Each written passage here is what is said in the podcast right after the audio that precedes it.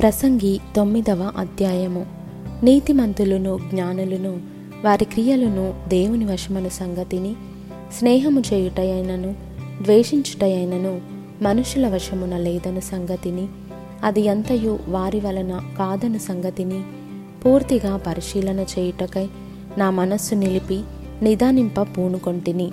సంభవించినవి అన్నీయు అందరికిని ఏకరీతిగానే సంభవించును. నీతిమంతులకును దుష్టులకును మంచివారికిని పవిత్రులకును అపవిత్రులకును బలులర్పించు వారికిని బలుల నర్పింపని వారికిని గతి ఒక్కటే.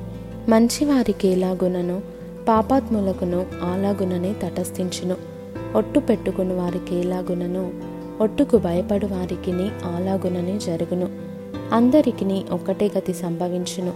సూర్యుని క్రింద జరుగు వాటన్నిటిలో ఇది బహు దుఃఖకరము మరియు నరుల హృదయము చెడుతనముతో నిండి ఉన్నది.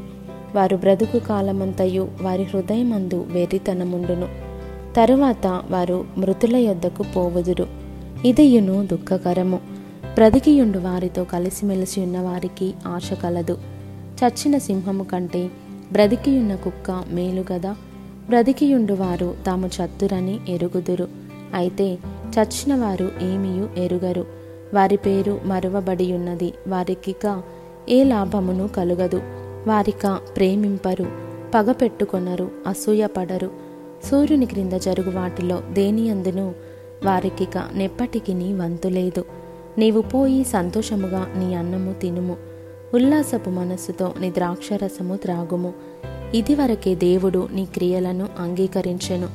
ఎల్లప్పుడూ తెల్లని వస్త్రములు ధరించుకొనుము. నీ తలకు నూనె తక్కువ చేయకుము. దేవుడు నీకు దయచేసిన వ్యర్థమైన నీ ఆయుష్కాలమంతయు నీవు ప్రేమించు నీ భార్యతో సుఖించుము.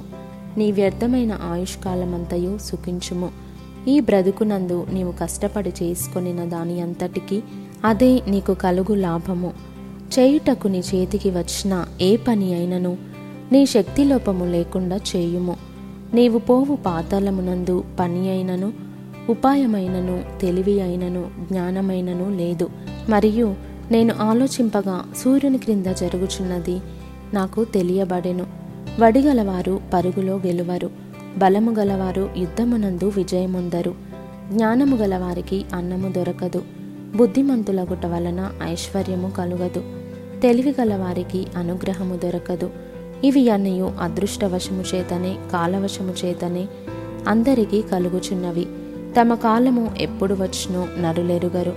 చేపలు బాధకరమైన వలయందు చిక్కుబడినట్లు పిట్టలు వలలో పట్టుబడినట్లు అశుభకాలమున హఠాత్తుగా తమకు చేటు కలుగునప్పుడు వారును చిక్కుపడుదురు. మరియు నేను జరుగు దీనిని చూచి ఇది జ్ఞానమని తలంచి తిని ఇది నా దృష్టికి గొప్పదిగా కనబడెను. ఏమనగా ఒక చిన్న పట్టణముండెను దాని అందు కొద్దిమంది కాపురముండిరి. దాని మీదికి గొప్ప రాజు వచ్చి దాని ముట్టడి వేసి దాని ఎదుట గొప్ప బురుజులు కట్టించెను. అయితే అందులో జ్ఞానము గల యొక్క బీదవాడుండి తన జ్ఞానము చేత ఆ పట్టణమును రక్షించెను. అయినను ఎవరును ఆ బీదవాణిని జ్ఞాపకముంచుకొనలేదు. కాగా నేనిట్లనుకొంటిని. బలము కంటే జ్ఞానము శ్రేష్టమే గాని బీదవారి జ్ఞానము తృణీకరింపబడును. వారి మాటలు ఎవరును లక్ష్యము చేయరు. బుద్ధిహీనులలో ఏలువాని కేకల కంటే మెల్లగా వినబడిన జ్ఞానుల మాటలు శ్రేష్టములు. యుద్ధాయుధముల కంటే జ్ఞానము శ్రేష్టము. ఒక పాపాత్ముడు అనేకమైన మంచి పనులను చెరుపును.